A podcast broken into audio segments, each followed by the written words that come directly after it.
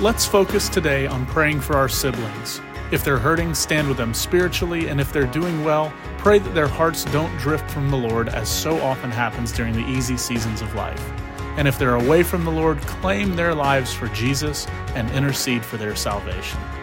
Here's Pastor Jim Bradford with more on today's Central Moment.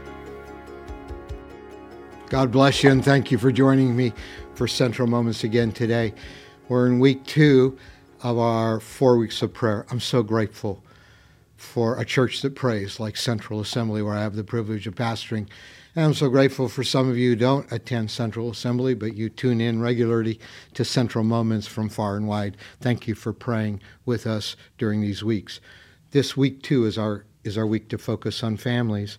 And uh, I want to talk about praying for people who might not be on your prayer list, but they're always with you. And that's your siblings. Maybe you're a teenager, you still got brothers and sisters at home. Or maybe they're not always with you. Maybe you're an adult, your brother, your sisters, maybe they, like my three sisters, live in other parts of the country from where I live. But let's not take for granted that they need prayer as well. Now, my wife Sandy has one sibling, one brother. And she t- shares a wonderful testimony that I want to read of standing with her brother Doug in prayer for healing. In the summer of 1977, I found our family in one of our worst challenging seasons, Sandy writes. My 26 year old brother was diagnosed with vascular, a vascular tumor in his knee. We were referred to MD Anderson Cancer Center in Houston for surgery. The post op diagnosis called for six weeks of intense radiation, which would leave his leg immobile, and Doug's an incredibly athletic person. The three day weekend gave us time to fast and to pray before beginning the ra- radiation regimen. We stood, however, on Psalm 118, verses 8 and 17 and 21. Quote, it is better to trust in the Lord than to put our confidence in men. I shall not die, but live to tell of all his deeds. O oh Lord, thank you so much for answering my prayer and saving me. Those are some powerful verses out of Psalm 118. So Sandy writes when we went back, my brother told the doctors that he believed God. He felt he had a word from God that God was going to asking him to trust him for complete healing and reject any further treatment. Well, today, all these years later, he's now in his 70s. Uh, he's a missionary in Ethiopia, and he still runs every day. Sandy's family, in doing that, they joined together and stood on God's word for Doug's healing. They fasted, they prayed, they sought God, they came away believing that healing would come from the Lord, and it did. We cannot overlook the role of Scripture and standing on God's promises when we do pray for our siblings. When a sibling is hurting, when a brother or sister is hurting, we stand next to them. We stand on God's word and we believe for the healing that is needed. And don't you love Philippians 4:19?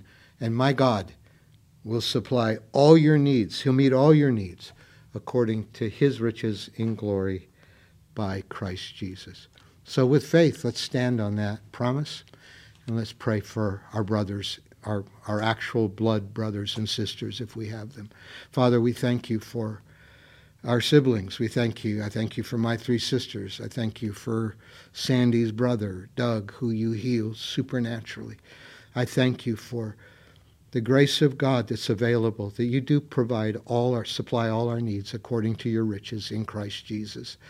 We just lift up any living siblings we may have right now. We thank you for them. We didn't choose to be in their family. They didn't choose to be our brothers or sisters, but we thank you for them.